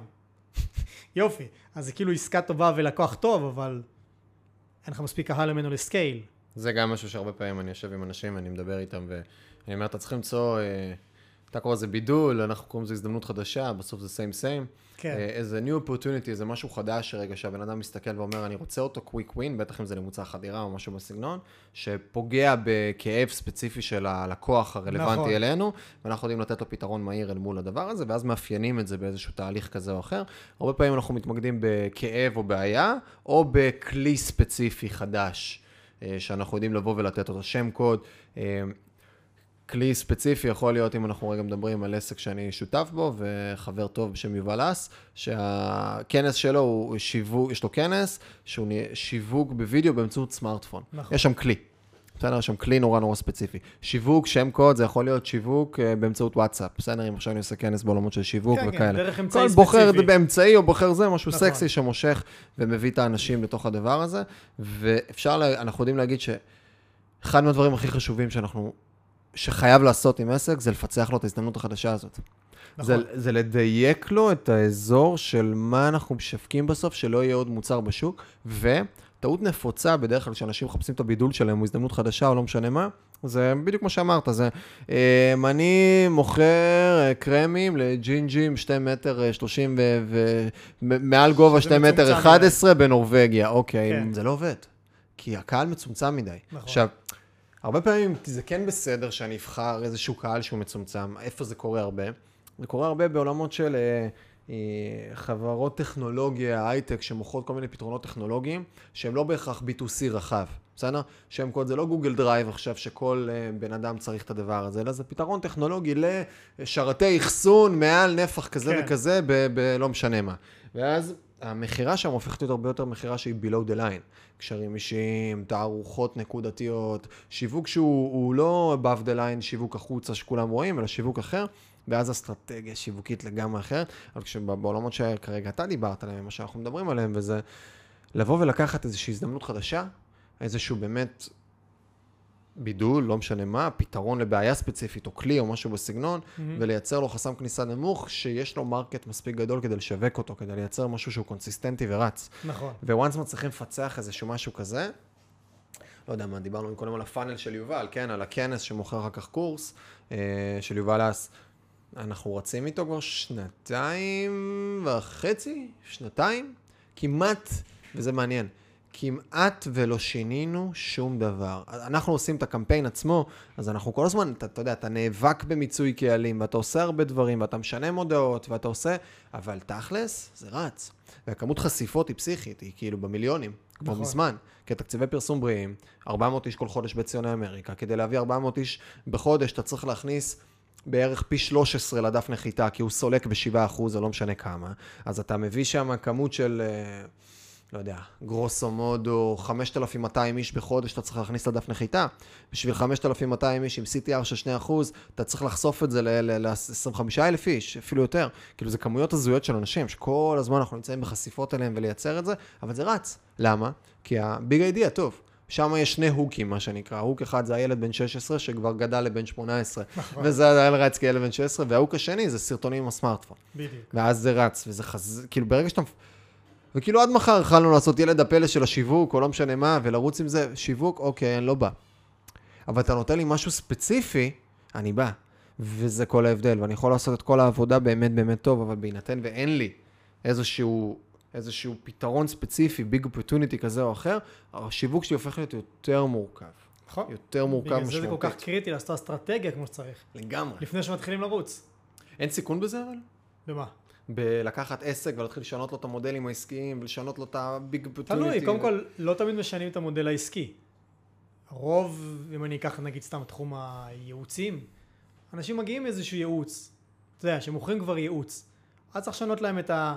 שיהפכו את זה נגיד לחבילה ולא למכור את זה בבודדים, לדוגמה, אוקיי? או בוא נגיד את זה הפוך, לא היה להם שום מודל עסקי לפני זה, כאילו היה להם מוות עסקי, זה מה שהיה. כן. אתה מבין? אז כאילו זה או שמשנים את המודל העסקי. אגב, זה הלקוח אבטר שלך? לא, היום כבר לא, אבל אתה יודע, אבל זה ככה התחלתי, זה הלקוח הראשון ועד היום זה רץ. אחרי זה בנינו עוד פאנל, ששם, אתה יודע, גם כן, הם התחילו כאילו בלעדיי, אמרתי להם שאין לי זמן ושהתחילו זה, שיעשו פחות או יותר מה שאמרתי להם, ואז זה עבד חלקית. זאת אומרת, זה הביא הרבה לידים קרים לעורך דין, ובמחירים טובים, כאילו 35 שקל לפגישה, אבל מתוך 70 לידים, כמה סגירות, כמה פגישות בחינם נסגרו. פגישות, עזוב ליווי. מתוך לידים טלפונים לפגישות. כן. שאלה אם הוא עושה סינון בטלפון או לא. הוא לא, 70 אנשים ישירו פרטים, רוצים שתתקשר אליהם, כן, כן, הבנתי. שהם יודעים שיש פגישה. אם הוא עושה סינון בטלפון... תחשוב שיש כאלה שגם לא עונים. כן, אני מניח שיש חסם כניסה נמוך בפרסום, אז הליד העלות נמוכה, אבל הוא דרק של ליד, ואז כשאתה מדבר איתו בטלפון 4 דקות, אתה מבין שהוא לא רלוונטי, אז אתה בעצמך לא רוצה לקבוע איתו פגישה לבזבז את הזמן. אז אני מניח שאולי 10%, 15%. אז אתה מניח... 7, 10. אז הצליחו 2 פגישות לקבוע, בפועל 1 הגיע, כן. הייתה סגירה אחת. יחס סגירה טוב, כן? כי יודעים את הפרוסס כבר ממשהו אחר, אבל הפאנל לא בנוי טוב.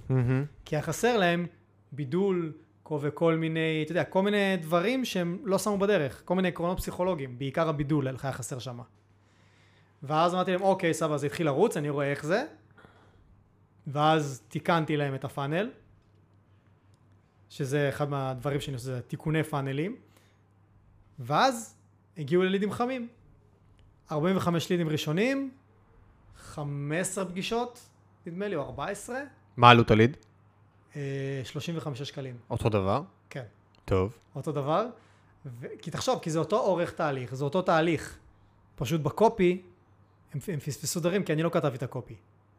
אני באתי פשוט אחרי זה ותיקנתי אותו. מה המשמעות של קופי בעיניך בפרסום ושיווק?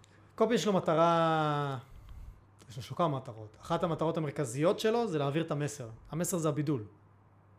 מה זה הבידול שלך? אתה אומר, אני כזה.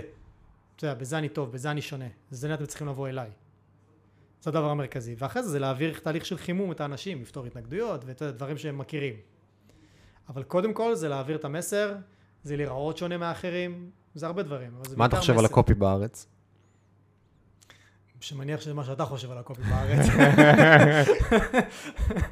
למצוא... אני חייב להגיד לך שאני מנסה לגייס קופי רייטר. כבר שנה ומשהו, יותר? חצי שנה אני מנסה לגייס קופי, שהוא קופי direct response כזה, כאילו direct selling, marketing, שהוא קופי ארוך, מוכר, שבונה תהליך פסיכולוגי בתוכו. בדיוק. ומה שקרה בסוף זה ששאיר לי פרטים בחור חסר ניסיון, ששלחתי לו מין, אמרתי לו, אתה לא מתאים לי, ילד בן 21, אמרתי לו, אתה לא מתאים לי, שלחתי לו, אמרתי לו, אבל קח איזה קורס שעשיתי, קורס פנימי לפסיכולוגיה שיווקית, אז הוא ראה את הקורס, שלח לי איזה case study, כאילו שלח לי איזה copy test, ומאז הוא כבר פה, בסדר, אני אקצר את הסיפור, אבל הוא פה אצלנו, וכבר 5 חודשים הוא לומד לכתוב, וזה עוד רחוק מסיום. כי קופי זה אירוע... זה רחוק מסיום, הוא כבר ברמה מאוד מאוד טובה. כי פשוט הניסיון שהוא צובר כאן בכתיבת דפים היא מאוד מאוד לא טריוויאלית בעולמות האלה. כי הרבה פעמים שוב, כשאני נכנס לעולמות האלה, אז אני מתחיל כאיזה פרילנס, ואני כותב איזה דף בחודש אולי, בעיקר לעצמי גם כדי למכור כל מיני דברים. שנראה טוב, לא בהכרח טוב. וכן. ואין לך את הניסיון של השטח, מה ROI, מה יחסי המראה, אין לך, הרבה פעמים אתה גם לא סוגר את הסייקל של מה עלות פרסום, כמות קליקים, מה יחס המראה בתוך הדף, שתדע, ופה, אחד מהדברים שהיה חשוב לי כשהקמנו את הפעילות, זה לקחת את כל הקצה, את כל התהליך קצה לקצה, כדי להיות באחריות ובשליטה. שאני לא רק עושה לך את הקמפיינים, לא רק עושה לך את הטראפיק. כן, כן. אני בונה את הדף, אני עושה את הטראפיק, ואני מנהל לך את התהליך קצה לקצה. נכון. ואז אני יודע להבין רגע מה העלויות בכל מקום ובכל שלב, ובתקווה, אנחנו עוד לא מספיק ערוכים לזה כוח אדם, אבל גם להבין רגע מה קורה אצלך במחירות, ברזולוציה יותר גבוהה ועמוקה, ולייצר פידבק מלא קצה לקצה של תהליך שיווק מחירה. אבל הקופי, עכשיו, לא, כאילו, הרבה חבר'ה טובים, אבל המיקוד הרבה פעמים היום הוא בפרפורמנס, בטראפיק, ולא בקופי. אתה רואה את זה גם במודעות, אתה רואה את זה גם בהרבה דברים, ואנחנו שמים לב שכשאנחנו כותבים, המודעות אצלנו, אלה מודעות בפייסבוק, כן? 150 מילה, 180 מילה, 200 מילה. ואתה כאילו רואה, זה לפעמים עובד, כאילו הרבה פעמים, ברוב המקרים, זה עובד טוב יותר מאשר מודעות צרות, עם אותו מסר. אתה מעביר את האנשים תהליך, מחמם אותם יותר, מביא טמפרטורה יותר גבוהה. כן, בסופו של דבר אתה צריך לבדוק ולראות מה עובד יותר טוב. זה בדיוק הקטע של A-B Testing, של אופטימיזציה. לגמרי, לגמרי. ופה אני אומר רגע שאחד מהדברים שאני הכי שמח שעשיתי, זה להיכנס לעובי הקורה ולהיות פרקטישנר, כאילו מישהו שעושה את זה. מישהו שתכלס כותב, ועד היום אני כותב הרבה מהדברים אצלנו, אבל זה פשוט ייצר לי הבנה של הפסיכולוגיה האנושית טובה יותר. אני, יש לי עוד דרך ארוכה ללמוד, אני עוד תלמיד וסטודנט, וכל הזמן אנחנו לומדים, וכל דף חדש או קמפיין חדש שאנחנו מרימים, אז אנחנו כל היום בניתוחים של סטטיסטיקות, ולהבין רגע מה עובד, ואיפה הפוקל פוינט, ומה נופל, ומה לא עובד, ופשוט המקום הזה של להיכנס לרזולוציה של קופי, ולהבין רגע, וזה שוב, זה מתחבר לאותו מקום של הבנת הלקוח האבטר, מה בוער, מה לא בוער, מה התהליך, במה אני נוגע לו, במה אני לא נוגע בו, להשתמש בנקודות ייחוס חיצוניות. זה באמת חלק משיווק, באמת בגלל זה שאלת מקודם, למה, האם באמת צריך את הידע העסקי? אז כן, אם מישהו באמת רוצה להגיע לרמה גבוהה של משווק, נכון, חד משמעית. הוא צריך להבין את הרמה העסקית גם. ובהקשר של קופי רייטינג, יש אנשים שיודעים, אני אגיד לך מה, רוב בני האדם מתחלקים, אתה יודע, יש טווח מסוים, אבל או שהם בעיקר הומנים, או שהם בעיקר אנליטים. אתה יודע, אנשי, במשל טוני רובינס, אמנים, שהם ממש טובים ממה שהם עושים, אבל הם יותר אומנים, יותר הומנים, פועלים הרגש, ויותר אנליטים. אלה שאומרים, עזוב אותי אנשים, עזוב אותי רגשות, תן לי אקסלים, תן לי לראות את המספרים, תן לי להבין מה קורה פה. בשביל לעשות קופי טוב, לדעתי, צריך לדעת, גם וגם. אני מסכים איתך. כי קופי, יש את הצד האנליטי, שזה מעבר לבחינת שוק, זה מבני, מבנה. אוקיי? א', יש מבנה, זאת אומרת שיש פה תבנית, ולא, זה לא פרי סטייל, אוקיי? כמו כל הכותרות, איך להשיג תוצאה רצויה מבלי כאב, בלה בלה בלה בלה, תוך X זמן, אוקיי? אז יש פה מבנה, וצריך להכניס את הקופי לתוך מבנה, ואז גם צריך לדעת לכתוב קופי נכון, ולהתחבר לרגשות שזה הפן האומן יותר, ושוב פעם אתה חוזר לאנליטי, כי בסופו של דבר אתה צריך למדוד, כי מה עוזר לי מישהו שכתב לי דף מחירה, אומר לי כן, אני יודע לכתוב דפי מחירה, אני כותב דף מחירה, ואז אני שואל אותם, אוקיי, איך אתה יודע שכל דפי המחירה שעשית עובדים? אני לא יודע, אני מעביר את זה ללקוח, הוא כבר זה, אתה מבין? אין בקרת איכות על זה. לגמרי. אז כאילו, עכשיו לא כולם, כן? רוב מי שיש לו בדרך הסוכניות פרסום, הוא בודק את זה. שהוא בודק שהדף עובד או לא עובד. אני מתאר מה, אתה יודע מה, רוב, אני לא יודע, אולי פרגנתי בענק פה, אני לא יודע. אבל אנשים, ויצא לי שסקתי, אני עדיין עובד עם, אתה יודע, כל אנשים שכותבים קופי, וכשהם רק הומנים, זה כמו, אני קורא לזה ווילד קארד, כמו אימור, פליפינג הקוין. 50-50, לפעמים זה קופי יצא מטורף, ולפעמים זה יצא כאילו, what the fuck, איפה אני מתחיל לסתקן את זה בכלל. כמה זמן לוקח לכתוב דף מחירה? כמה זמן לוקח לכתוב דף מחירה? זה אחד הדברים שאני פחות אוהב לעשות דף מחירה. אוקיי. זה לוקח לי, תלוי בדף המחירה. בוא נגיד בממוצע 8 שעות. ואני, אתה יודע, אני רק בעל זה לכתוב את הסיסטם כדי להוציא את זה מן החוצה. כאילו אני עושה לבן אדם באסטרטגיה את הכותרת, ההבטחה, הנה המבנה, ואתה יודע, מישהו, פרילנסר אחר, כאילו פרילנסר משלים את זה. אז אני די עושה משהו, מנסה לעשות, לא תמיד מצליח, אני מנסה לעשות משהו דומה. היום אני יושב כשנכנס לקוח אלינו, אז אני יושב איתו לפגישת בריף. כאילו אני יושב איתו פגישת אסטרטגיה, דיאגנוסטיקה ראשונית של בין 1.5 שעה ל-2 שעות, ואחרי זה, אחרי שהוא כבר נכנס פנימה, וכבר התוויתי איזושהי אסטרטגיה ראשונית, אני עושה איתו פגישת בריף של גרוסו מודו 1.5 שעות, ושם אני עושה איתו ממש ממש ניתוח. יש לנו שאלונים כאלה של לקוח אבטר, ושאלון מוצר, ושאלון אסטרטגיה כללי, ובונים לו את הנרטיב בתוך התהליך. אז תוך כדי הפגישה הזאת, אני בונה את הנרטיב, אני בונה את ההבטחה, ואני בונה את הנרטיב של הדף, כאילו מה השלבים, מה התהליך שהבן אדם אמור לעבור בפנים, אז אני מקיא את זה במרכאות לאיזשהו קובץ וורד, יש לנו טמפלט כזה ארוך של דפי נחיתה, ואחרי זה זה כבר, ואז מה שקורה זה שיש לנו 3 מסמכים לכל לקוח, פלוס הנרטיב של הדף. מה הכוונה? אחד, מסמך בריף כללי, מה הלקוח, מה תקציב פרסום, מה היעדים, מה הדברים, משהו שהוא יותר מקרו. שני, לקוח אבטר. אבל לקוח אבטר ברזולוציות, כאילו, של מה ההתנגדויות לרכישה, מה האמונות המקבילות של הלקוח לרכישה, לגמרי. מה הסיפור שכנראה יצר אצלו את האמונות המקבילות, מה הסימפטומים שלו לכאבים, ומה הכאב ברמה יותר עמוקה. אנחנו ממש מרדדים את זה לרזולוציות. למשל, אם יש לי, הכאב שלי מזה שאין לי כסף בחשבון הבנק הוא חרדה וכל מיני כאלה, אז הסימפטום לזה יכול להיות SMS מהבנק. הסימפטום לזה יכול להיות שאני צריך להעביר כסף למישהו ואני נכנס לבנק ואני רואה שאני במינוס ואין לי כסף להעביר לבן אדם. הסימפטום יכול להיות זה כשהילדים שלי מבקשים ממני כסף לטיול שנתי או לא משנה מה. אז אנחנו ממש כותבים את הסיטואציות ברזולוציה הזו, נכנסים לעומק, עומק, עומק, עומק, ואז ושאלון מוצר, שאלון נוסף, ובלי שום קשר יש גם את המסמך עצמו של הדף שכבר כאילו כשמה יש לנו, הדף עצמו הוא איזה 16 עמודים של מלא מלא מלא סקשנים ושאלות, ואז כבר משם מתחילים לייצר את הנרטיב. אז כשהקופי רייטר אצלי לצורך העניין מקבל את הדבר הזה, אז הוא כבר, אוקיי, אני מבין למה אני נכנס. אני נכנס לאיזשהו תהליך שהוא כבר יותר ברור לי, וגם אז יש המון המון פינפונגים והמון דברים, וזה תהליך שלוקח לא מעט זמן. לא מעט זמן, אבל אחד מהדברים יותר חשובים. אחד מהדברים יותר חשובים, כי בסוף דף מחירה. כן, כי זה בסוף, אתה יודע, אתה מסתכל על זה, אתה אומר, אוקיי, אם אני עכשיו לוקח דף נחיתה של 10% אמרה, של 5% אמרה, ואני הופך אותו ל10%. ויש עסקים כאלה, תקשיב, אנחנו נכנסנו לעסק גדול, מחזור מחירות של 10 מיליון שקל בשנה, אתה נכנס פנימה, היה לו דף נחיתה קצר. לקח לו את הדף נחיתה הקצר, המיר 5.5% לליד. ייצר להם לידים בגרוס המודו 80, 120 שקלים, זה האזורים. לקחנו את הדף, יצרנו דף נחיתה ארוך, 2,200 מילה, עם נרטיב, עם הבטחה, עם תהליך, כל מה שדיברנו עליו עכשיו. נכנסנו לעובי הקורה. אגב, על הדרך, בתוך הדף מחירה, גם שינינו להם את השלבים של המוצר, ועשינו הרבה דברים קצת יותר בעבודת עומק. הדף נחיתה ממיר ב-11%. עכשיו, 11%, 5.5%, 6%, משהו כזה היה מקודם, פי 2. עלות עלית פי 2, בסטטיסטיקות יש להם יכולת לנתח את המחירות גם. עלות הליד עלתה גם פי 2? לא, עלות הליד ירדה פי 2. ויחס ההמרה במחירות השתפר בעשרות אחוזים. ברור. 20-30%. זה בדיוק העניין. כי הליד הגיע עם טמפרטורה יותר גבוהה, ובהתחלה עוד, אנחנו נכתודע, כשאנחנו נכנסים לעסק שהוא רץ, תקציבי פרסום, כמה עשרות אלפים, בסדר? אז כאילו אתה לא נכנס ובא ומשנה, מוריד את השלטר, מעלה את השלטר לדפים. אתה עושה הכל יציב, כי אתה לא רוצה לפגוע להם בתזרים.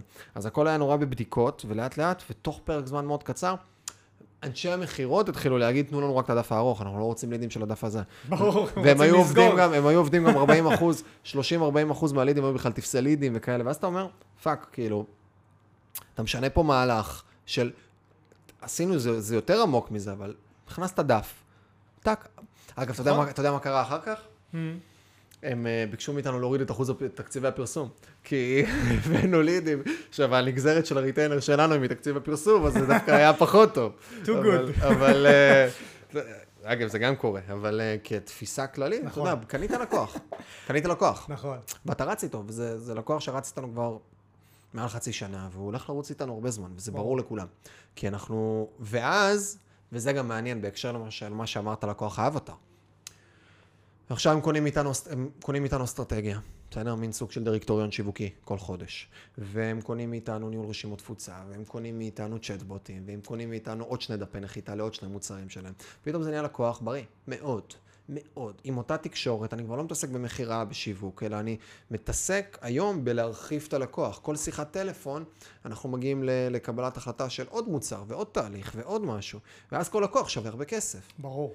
ובמקום להתעסק בלצוד עכברים, לצוד עכברים, זה טוב. אנטילופות. אוקיי, אז אחרי שרצת על כל התהליך הראשוני ואת כל האסטרטגיה, אז אחר כך גם אתה עושה את ההקמה של התחולות ללקוח, ממש מקימים לו את הדפי נחיתה, את התהליכים, את הקמפיינים, ועושה לו את הניהול בפועל עם אופטימיזציית משפך. כן, אופטימיזציה זה קריטי.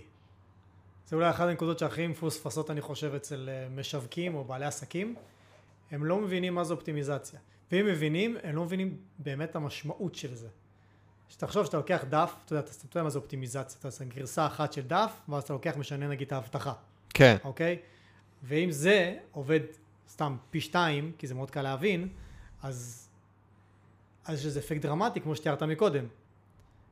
ורוב העסקים פשוט לא עושים את זה. פשוט כותבים, הנה דף מחירה בהצלחה. כן. הנה, זה כתוב פה. אין טסטים. זה ממיר ב10% נגיד. טוב. תלוי למה. טוב, נגיד. ואז זהו. עוצרים. לא.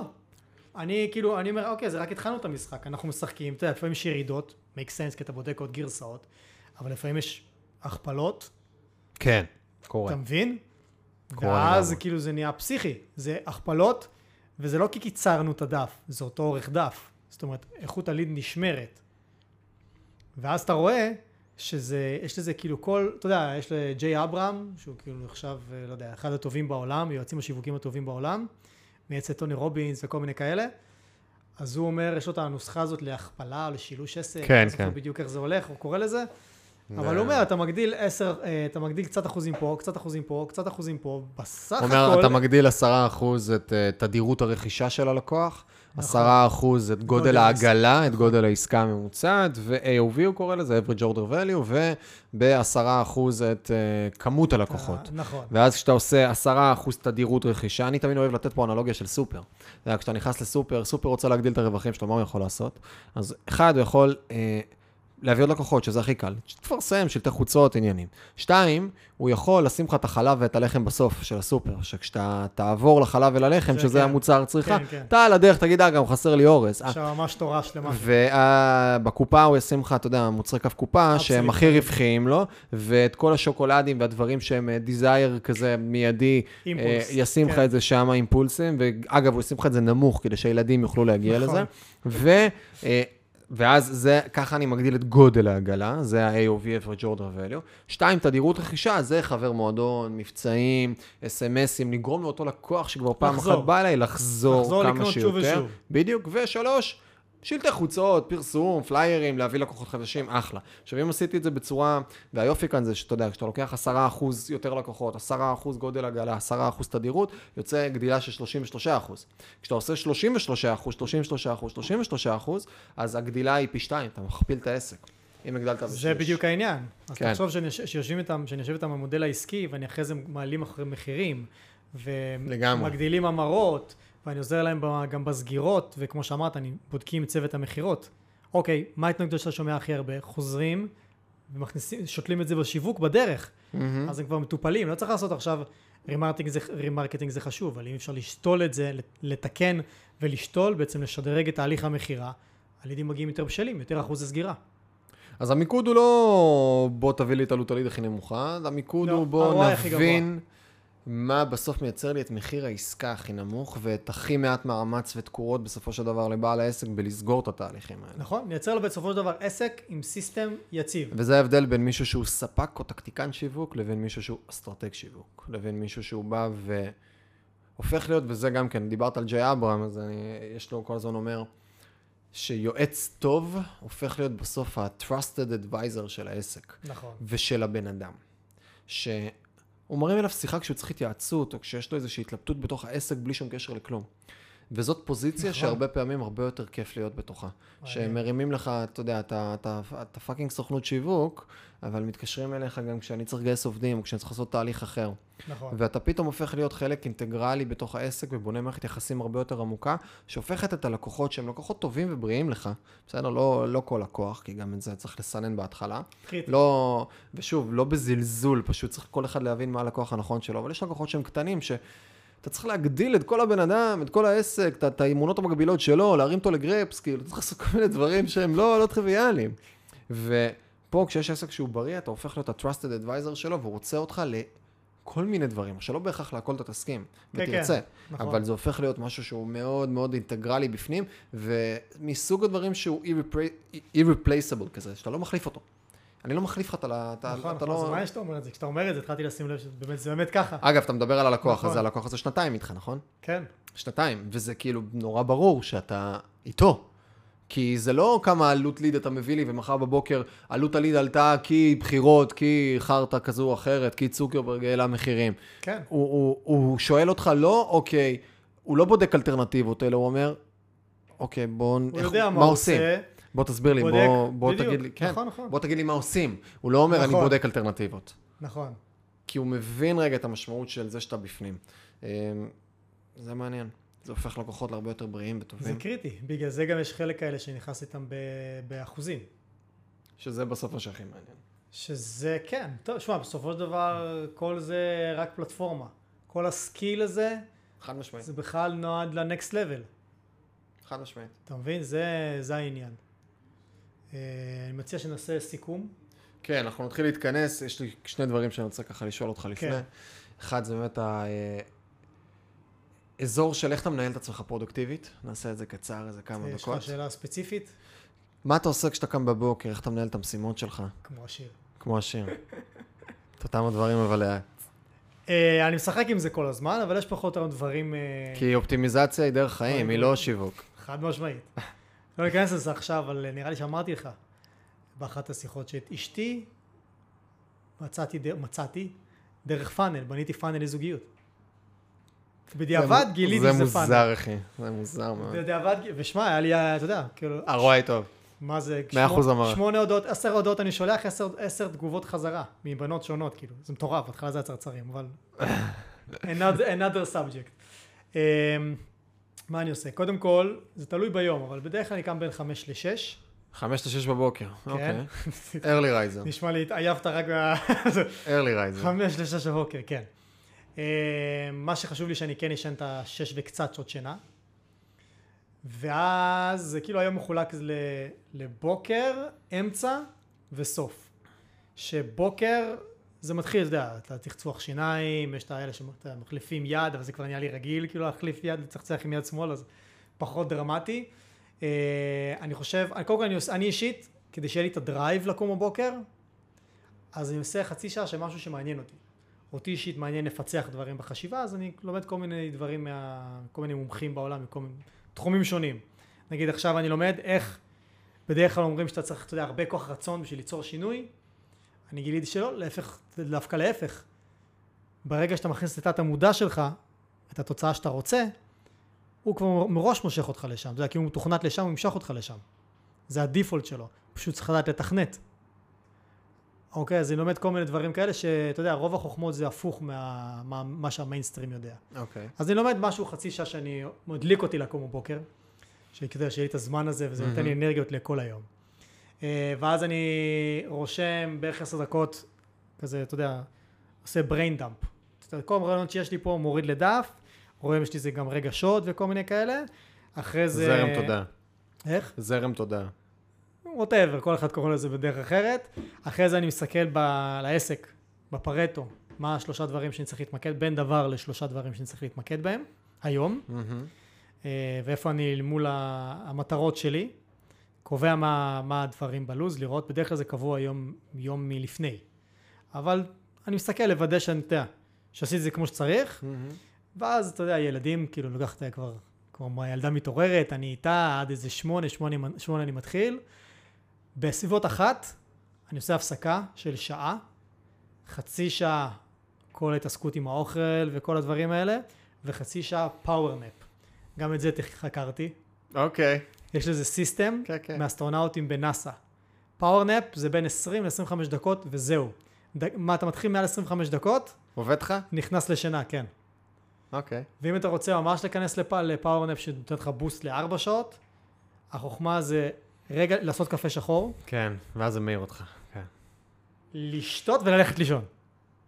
ואז הקפאין אחרי 20-25 דקות. כן, זה מנקה, אם אני זוכר נכון, את המלטונין, שזה הורמון השינה שמרדים את הגוף, נכנס לך הקפאין לקולטנים, וכשאתה קם, אתה כולך כבר באנרג'ייזר שוב פעם.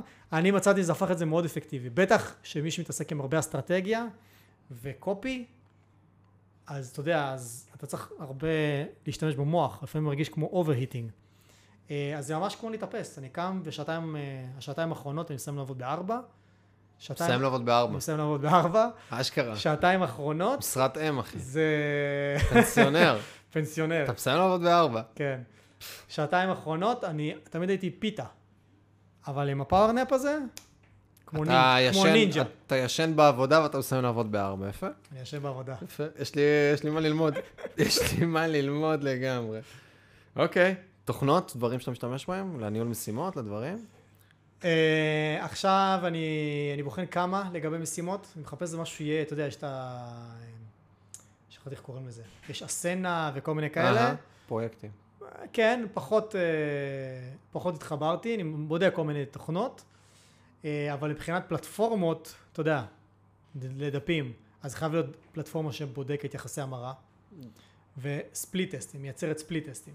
אחרת מבחינתי זה לזרוק כסף לקוח, ללקוח, כאילו, באינטגריטי. אני בחיים לא אבנה דף מחירה בפלטפורמה שאין לה ספליט טסטים, שאני יכול לבדוק יחס המרה, או שאני יכול לשתול שם את זה. כן. כי יש אפשרות לשתול בפלטפורמה שאין את זה. יאללה, נעשה קוויקי לסגירה. אני שואל אותך שאלה, אתה עונה לי בשנייה, דבר ראשון שקופץ לך לראש, בלי יותר מדי להתחכם. זה ריסקי. זה כן, גם. אם היה לך עכשיו שלט חוצות באיילון, מה היית שם עליו? שלט חוצות באיילון? כן. לחודשיים שלך, ברזל. מה היית שם עליו? משפט, משהו, עניינים? משפט? כן, משפט אחד. משפט מהשראה לאחרים, כאילו? מה שאתה רוצה, אחי, מה שאתה רוצה. אתה יכול להגיד, אני לירון שריג ואני מלך. אתה יכול להגיד מה שאתה רוצה. הייתי שם פרסומת משהו לעסק. לעסק, אוקיי. זה מה שאתה מנצל אותו, שלט באיילון, אחי. זה יביא לך לידים חרה, לידים לוחמים. לא, אני אעביר אותם לתוך תהליך. מה אתה אוכל בבוקר? לא אוהב תופס לידים. מה אתה אוכל בבוקר? משתנה. יש לך פרצוף של שק ירוק. אני אוהב, גם, היום זה יותר פירות קפואים. פירות קפואים. פירות קפואים. אוקיי. כאילו, אתה יודע, בננה, בלובריז וכל זה. שמה, מיקס כזה, שייק? או שק, או שאני אוכל את זה ככה. פשוט שם את זה ביחד, בקערה, ואוכל. יש לי קטע, אני אוהב לאכול קפוא. מעניין. כן, ושקים, שקים זה אחלה. מי הדמות שהכי השפיע עליך? אין חיה כזו דמות שהכי השפיע עליי. דמות, בן אדם? דמות שהכי השפיע עליי? טוני רובינס השפיע עליי המון. אוקיי. אבל, אתה יודע, מאז כבר הושפעתי מכל כך הרבה דברים. אין איזה דמות אחת שהיא אם אתה יכול לשבת לארוחת ערב... עם מישהו אחד, חי או מת, מי זה היה? שתקבל תמיד אותה תשובה, לא? מה? הייתי יושב עם עצמי בעוד 10 שנים. האמת שאף אחד לא נתן את התשובה הזאת. תשובה מעניינת. מה, ברור. אני חושב סיסטם, אסטרטגיה. אתה יודע מה הדבר הראשון שחשבתי ב-NLP? ב-NLP הדבר הראשון שרציתי להטמיע, זה ששינוי אמונה לוקח אינסטנט לשנות, ולא עכשיו כשנות 7,000 אמונות. תשובה מצוינת, אתה יודע? כן, תחשוב על זה. לא טריוויאלי. תחשוב אסטרטגי. משהו שהיית רוצה לנצל את הפלטפורמה הזאת, להגיד, להסביר, לספר, להעביר מסר. זה השלט שלך באיילון. להעביר מסר? זה השלט שלך, מה שאתה רוצה. מי שמתעסק בשיווק. מבחינתי, ROI זה המלך. ולא איך שלא יסובבו את זה. לא content. לא content is the new king. ROI is the new king. ROI, it was always the king. content זה חשוב, content זה חשוב.